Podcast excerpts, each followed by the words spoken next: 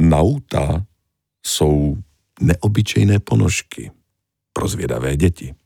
Jsou totiž propletené s vlastním příběhem. Třeba s tím o mořské hvězdici, který si právě teď můžeš poslechnout. Pohádku Kláry Cvachovcové čte Jiří Macháček. O hvězdici, která četla noviny.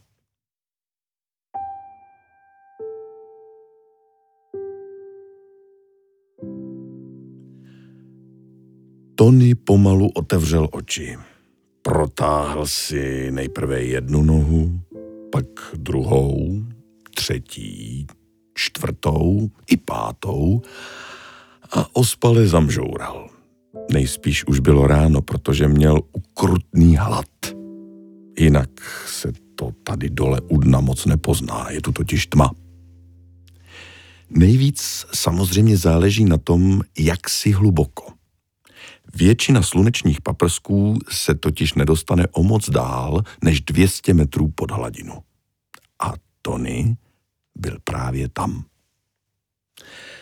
Ostatní mořské hvězdice měly svoje domky v mělčích vodách, kde bylo víc jídla, ale Tony si hrozně rád přispal a raní paprsky ho vždycky budili moc brzo.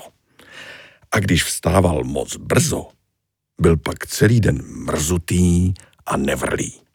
Proto si vybudoval svůj dům pod kamenem v bezpečnější hlubině, kde byla tma, klídek a pohodička. Přesně, jak to měl Tony rád. Nikdo ho tu nerušil a to bylo fajn.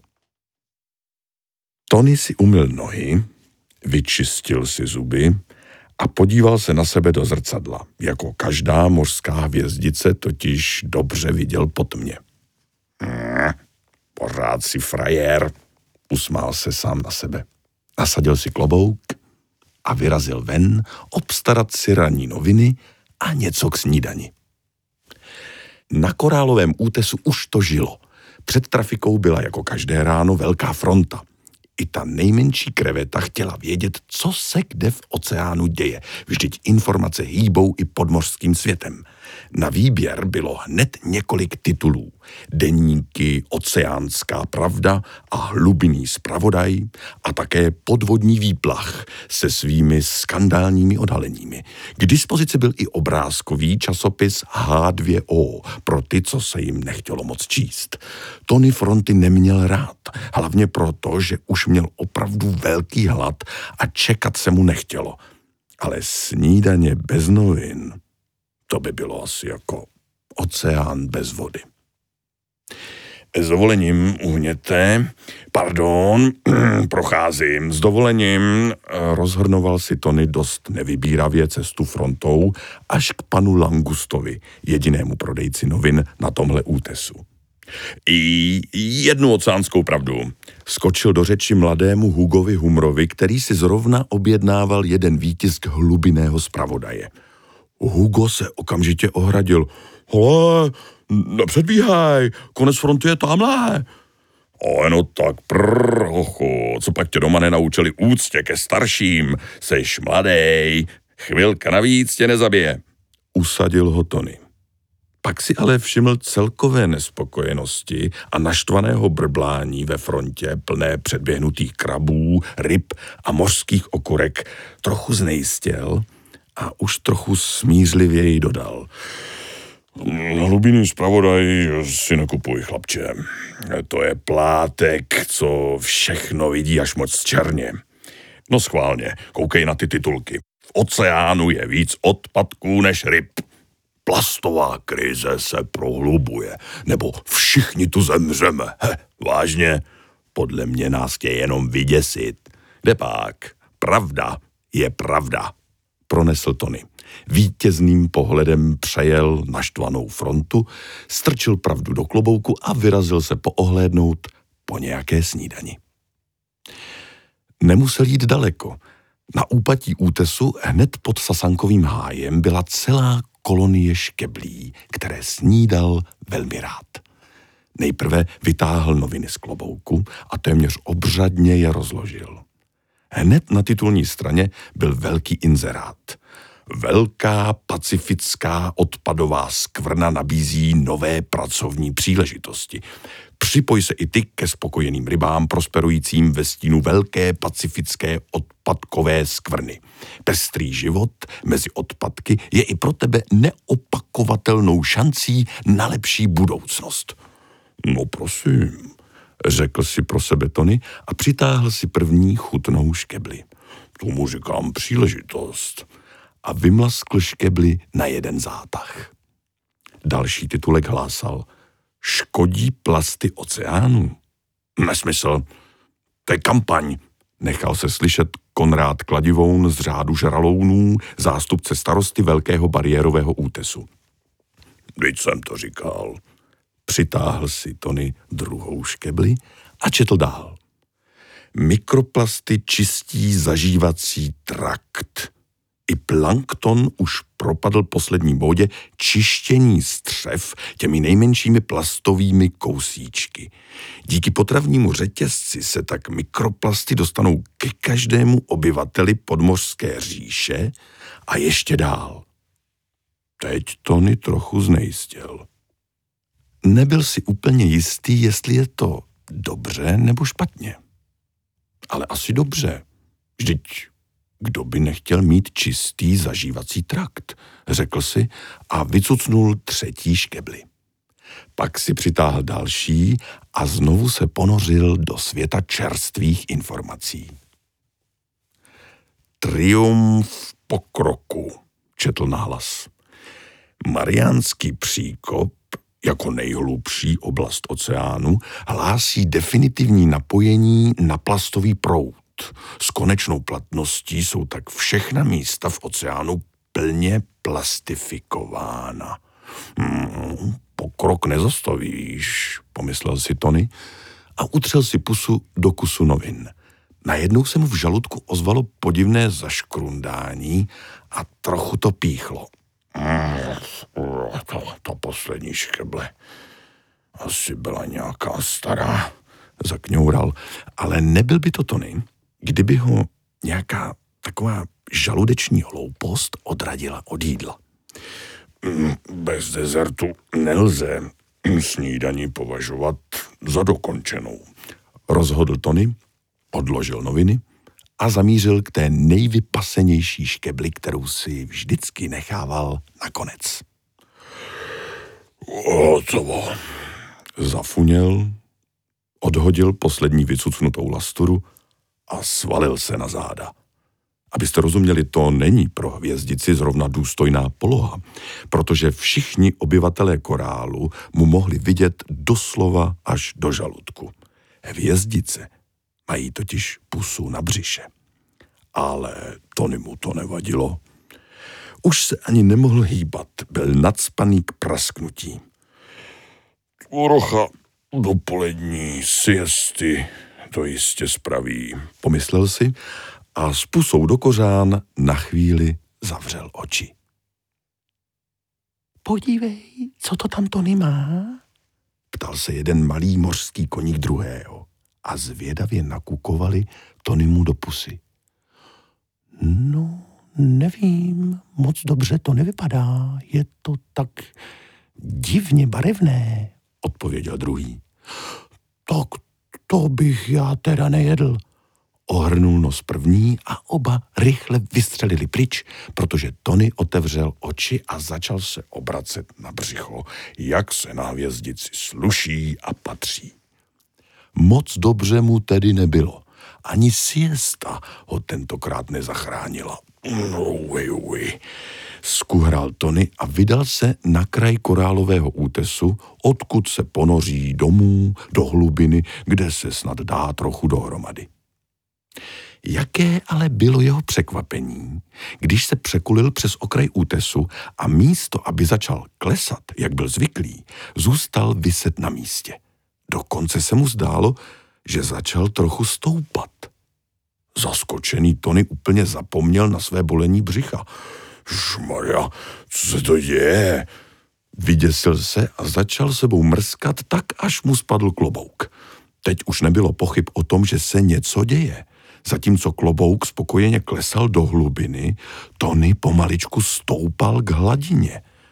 Rychle vypustil pár bublin, aby si upravil vztlak, tak se říká síle, která nadlehčuje věci ve vodě, zastavil se, ale jen na chvíli. Pomoc, volal Tony, až se kolem něj zhluklo pár zvědavých ryb. Co to vyvádíš, Tony? Ptali se. No nevidíte, stoupám, odsekl rybám Tony. A proč stoupáš, Tony? Divili se ryby. No to bych taky rád věděl. Chtěl jsem na dno, ale nejde to, cítím se tak nějak nafoukle. Malá rybička pošeptala do ucha větší kolegyni. Je fakt, že trochu nafoukanej je Tony od jak živa. Velká ryba se uchychtla. Na tom přece není nic k smíchu, situace je smrtelně vážná, co tak to nevidíte? Urazil se Tony. Neplavejte tady a dělejte přece něco. Zastavte mě, poroučel. Velká ryba se podívala na malou, pak na sebe kývli a rychle zmizeli za útesem. No tak to vám pěkně děkuju, volal za nimi stále stoupající Tony. Co teď se mnou bude? Bědoval a přitom cítil, jak ho voda nadnáší směrem k hladině. Zkusil ještě vypustit nějaké bubliny, ale moc mu to nešlo. Hrůzou zavřel oči. Neboj, Tony, všechno bude v pohodě. Ozval se ale pod ním hlas velké ryby. Tímhle tě chytneme za nohu a to by mělo celou věc vyřešit, alespoň dočasně, doplnila malá a začala mu na nohu přivazovat řasu. Ale ne, to je moje drbací noha. Drbu se s ní, když mě někde svědí, protestoval Tony. Tak za tuhle, zeptala se malá ryba. No to, tu taky ne, tahle mi dorostla teprve nedávno a ještě není tak silná. Šmarja Tony, vložila se do toho velká ryba. Nemáme na to celý den, pořád stoupáš. Berem tuhle, čapla Tonyho ve spěchu za nohu a druhá ryba ji začala omotávat řasou. No tak tu v žádném případě, tou si přece utírám zadek. No foj, vyjekly obě ryby a jako střela zmizely za prvním kamenem. Zblázníte, Nebuďte přece takový cimprlíny. Teď už zase stoupám a čím dál rychleji. Pomoc! Volal Tony z výšky a pomyslel si pro sebe, že tu utírací nohu bude asi potřebovat dřív, než čekal. Rybky se ale za chvíli vzpamatovali a vyrazili za Tonym. No to vám to trvalo, vyhrkl naštvaně Tony, ale pak se trochu zarazil. Hm, díky, že jste mě v tom nenechali. Tahle noha je na uvazování jako dělaná. Omluvně natáhl k rybám jednu ze svých pěti končetin. Ty si ji nejdřív podezíravě prohlíželi, ale Tony pořád stoupal a na nějaké další zdržování nebyl čas. Rychle tedy uvázali Tonyho na řasu, stáhli ho zpátky dolů k úpatí útesu a přivázali ho k výčnělku korálu. Tony byl celou situací notně zkroušený byl vydán na milost dvěma rybám, které ani neznal a vlastně ani nechápal, proč mu pomáhali. On se tedy rozhodně s nikým nebratříčkoval. K čemu taky? Na těch rybách bylo něco divného. Co je to vlastně za ryby? Nechtějí ho třeba sežrat? Tony začal panikařit. Já vás neznám, co po mně vlastně chcete? Vyjel najednou z ničeho nic na ryby a celý se naježil. Jak se snažil ryby zastrašit. Což vypadalo dost legračně, jak se tam vznášel jako nafouknutý balónek na provázku. Malá ryba se zamračila. Tak hele, Tony, jestli chceš být protivnej, tak se laskavě zachraňuj sám. Na tohle já nemám buňky. Mrskla ploutví a uraženě se k Tonymu otočila zády. Velká ryba se do toho vložila trochu smířlivěji. Tony, tohle je čudla a já jsem Marvin. Jsme kámoši a hvězdice nežerem. Tak přestaň už být takovej morous. Pojďme radši vymyslet, co s tebou. Tony se zase trochu uklidnil a možná i zastyděl. No víte, já sice kámoše nepotřebuju, ale když se to vezme kolem a kolem, vlastně nejsem v zásadě proti. Můžem být kamarádi. Čudla s Marvinem se zasmáli a vesele obplavali Tonyho v přátelském kolečku. Ale nesmíte po mně nic chtít. A žádný návštěvy, natož nějaká dlouhá, otravná vyprávění. Hned v zápětí dodal Tony, kterého dosud neznámé vody přátelství a ochoty stále trochu děsily. Pak si notnou chvíli všichni lámali hlavu, jak tu nepříjemnou záležitost s Tonym vyřešit. Až najednou vyskočila čudla. Co kdybychom se zeptali mozkového korálu? Ten má tady v moři největší přehled. Dobrý nápad, zaradoval se Marvin. Obě ryby čaply Tonyho a šlo se. Vlastně plavalo se. Mozkový korál byl jedním z nejstarších a nejváženějších organismů široko daleko. A proto si potrpěl na úctivé zacházení. Své pobočky měl skoro na každém útesu v celém oceánu, takže byl nekonečným zdrojem aktuálních i zastaralých informací, které skladoval ve svých nepřeberných mozkových závitech. Pokud si někdo už opravdu nevěděl rady, korál byl jeho poslední naděje. Marvin, Čudla a Tony právě takovou naději potřebovali. Buďte zdraví, podmořšťané, co vás ke mně přivádí? Zahučel obřadně korál a jeho slova byla slyšet jakoby ze všech stran. Uctivě zdravíme, mocní korále, zdvořile se poklonili obě ryby. Korál mlčel, jakoby vyčkával a pak si významně odkašlal. Čudla zatáhala Tonyho za nou. Co je? Divil se Tony, vznášející se na řase jako létající balónek z pouti. Pozdrav přece, sykla čudla potichu. Bonjour, pan táto, vyrazil ze sebe Tony. Korál se zarazil, takhle ho totiž ještě nikdy nikdo neoslovil. Marvin honem zachraňoval situaci. Tady Tony chtěl sdělit, že audience u vaší excelence je pro něj velkou ctí. Vznešený korál chvíli přemýšlel, jestli si z něho nedělají náhodou legraci, ale nakonec usoudil, že ne. Nuže dobrá, pronesl blahoskloně. Jste vítáni. Pověz, mořský vlku, čeho si žádáte? Tady náš hvězdný přítel něco špatného snědl a od té doby je nafouklý a nedokáže se ponořit. Vlastně ho to pořád táhne k hladině. Proto jsme ho taky s čudlou přivázali. Začal Marvin korálu vysvětlovat Tonyho potíže. Vznáší, říkáte, zamyslel se korál. Nafukujem.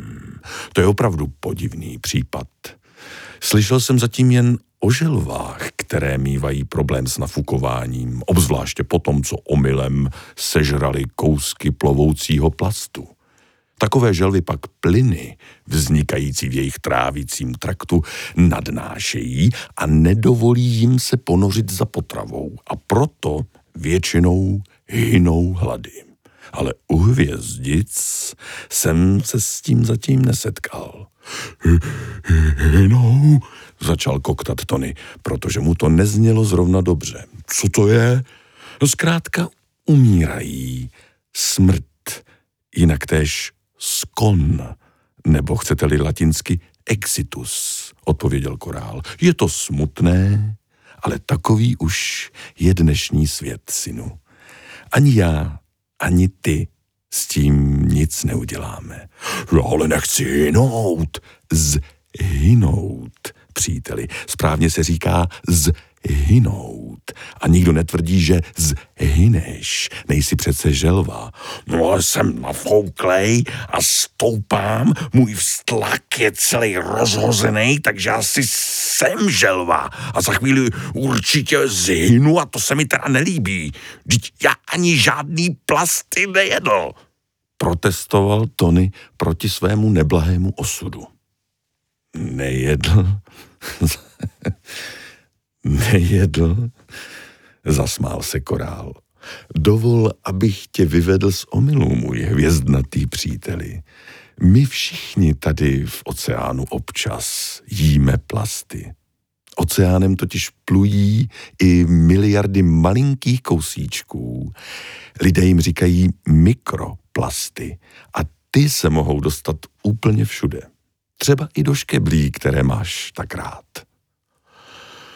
Tony byl v šoku. No jasně.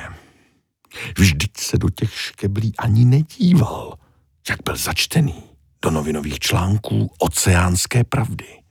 A pak mu začalo být špatně. Najednou si ale na něco vzpomněl. Ale v novinách psali, že mikroplasty čistí trávicí trakt, takže ta bolest bude asi z toho čištění. To je jedna možnost.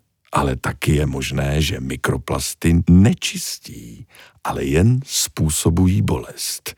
Ne všechno, co čteš v novinách, musí být vždycky pravda. Co ti říká tvoje břicho? Zeptal se trpělivě korál. No jo, špitl Tony zkroušeně.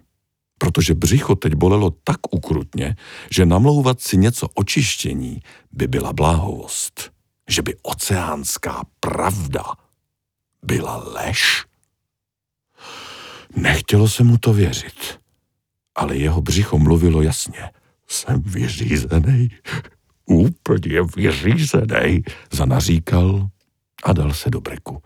Ale no tak, kámo, to bude zase dobrý, chlácholila ho čudla. Něco přece vymyslíme. Korál o nafouklých želvách řekl, že většinou hynou, takže bys neměl stahovat kalhoty, když brod je ještě daleko. Ale já nemám kalhoty, vňukal Tony. A co je to brod? No to vlastně taky nevím, zamyslela se čudla, ale myslím, že to znamená, že se nemáš zbytečně dopředu trápit něčím, co se zatím nestalo a možná ani nestane. To se ti lehko řekne, smutně vzdechl Tony. Tebe za chvíli se zobne na hladině racek. Vždyť tebe taky ne, chlácholila ho čudla. Ve skutečnosti si ale nebyla zase tak moc jistá, protože Tony byl čím dál tím nafouklejší a bylo čím dál tím těžší ho udržet. I když do toho obě ryby dávali opravdu všechno. Na tom něco je, zamyslel se Marvin a obrátil se na korál.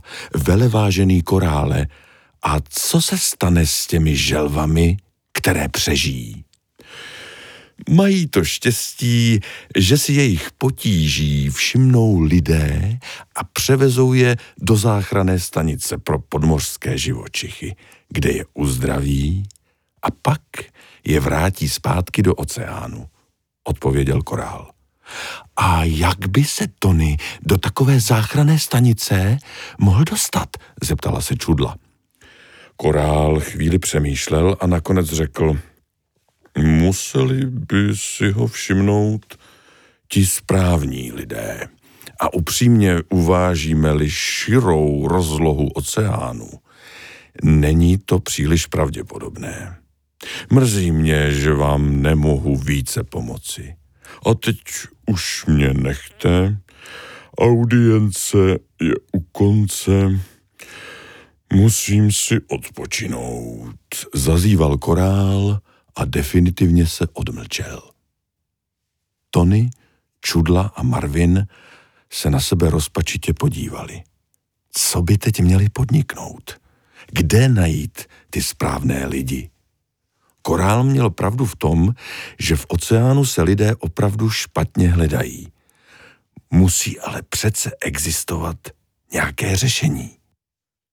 Takové myšlenky se jim honily hlavou, když tu najednou Tony vykřikl Jou, moje noha! A pak se stalo něco strašného. Tonyho noha přestala zvládat sílu, s jakou byla nebohá hvězdice nadnášená k hladině. Nejdřív se v místě, kde byla připojená k tělu, objevily malé trhlinky. A pak už to šlo ráz na ráz.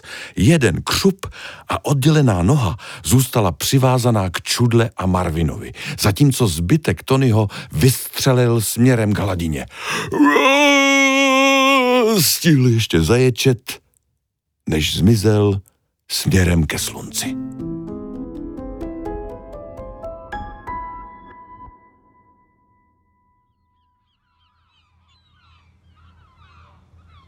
Výzkumná motorová loď Nautilus si rozrážela cestu vlnami.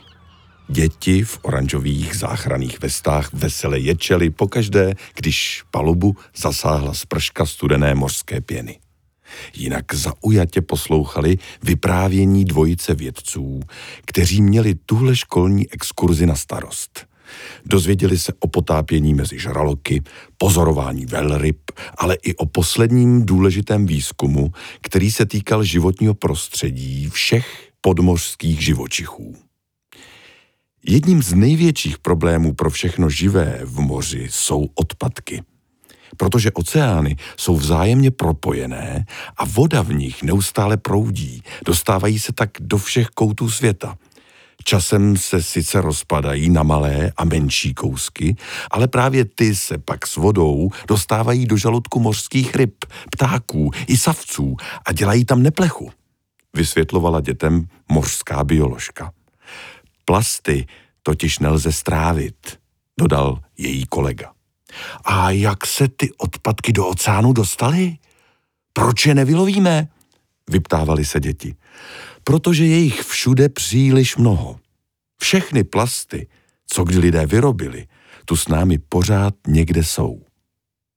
A proč tedy vyrábíme další?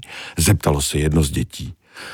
To je proto, že plasty jsou opravdu užitečné, vyrábíme z nich strašnou spoustu věcí a zatím se prostě nepodařilo vymyslet jednoduchý způsob, jak je nahradit a také zabránit jejich lehkomyslnému vyhazování – vysvětloval vědec.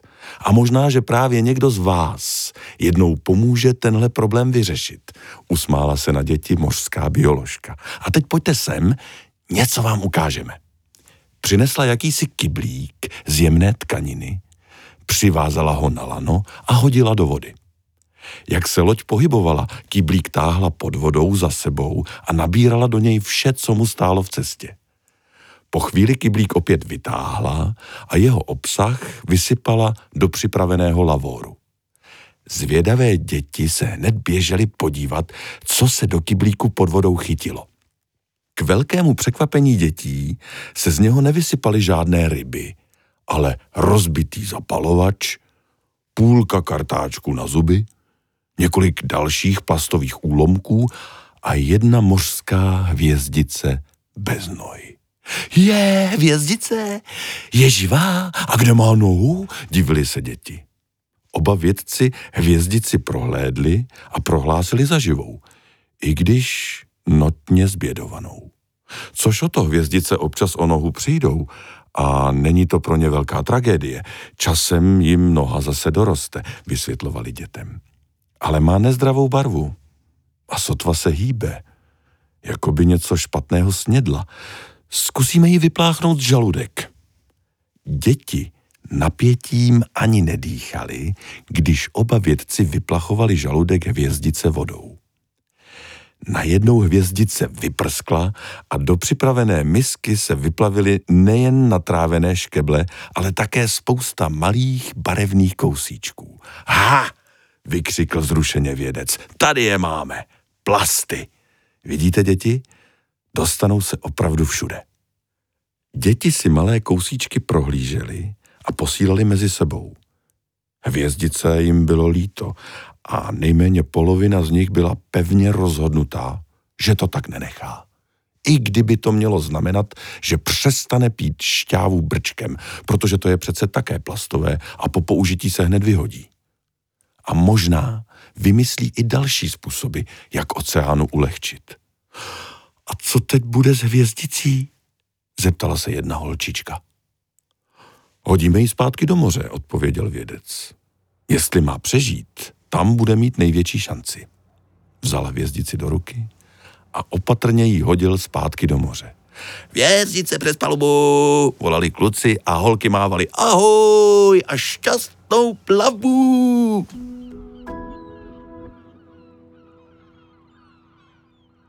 Raní paprsky zalévaly korálový útes teplým světlem.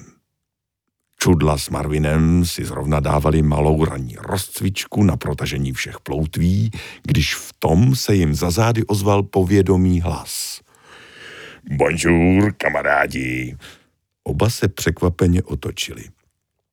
Stál tam Tony, klobouk fešácky na stranu pod paží noviny. Už se mi po vás stískalo. Rybky nevěřili svým očím. Tony, jsi to ty? Kde se tu bereš? Nesu snídaní a noviny. Tu máte, vzal jsem víc výtisků. H2O pro Marvina, výplách pro čudlu a pro mě jeden hlubinný zpravodaj.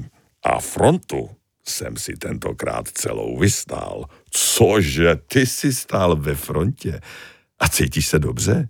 Mysleli jsme, že je s tebou amen. Právě naopak. Nikdy jsem se necítil líp, usmíval se Tony. Vztlak jako za mlada, břicho jako nový a podívejte, tady už mi roste nová noha. a pišně ukázal čudle s Marvinem malý, rostomilý pahýlek, který měl ale do nohy ještě celkem daleko. Rybky se trochu zarazily a opatrně se zeptali. Tony, a na co tuhle novou nohu budeš používat? Tak tohle, milý Marvine a čudlo, to je moje zbrusu nová kamarádská noha.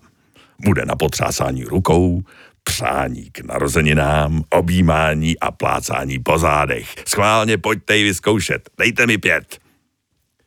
Marvin s čudlou dali Tonyho kamarádské pidinoze pět. Všichni se tomu zasmáli a pak se společně pustili do snídaně a do čtení novin. Protože snídaně bez novin to by bylo jako oceán bez vody.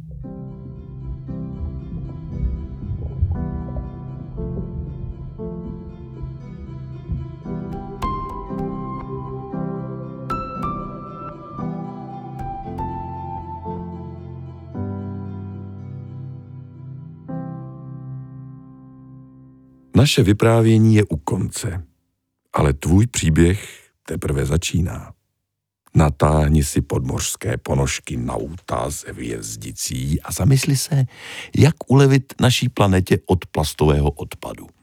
Možná se ti zdá, že jedna malá osůbka jako ty nic nezmění, ale tak to není.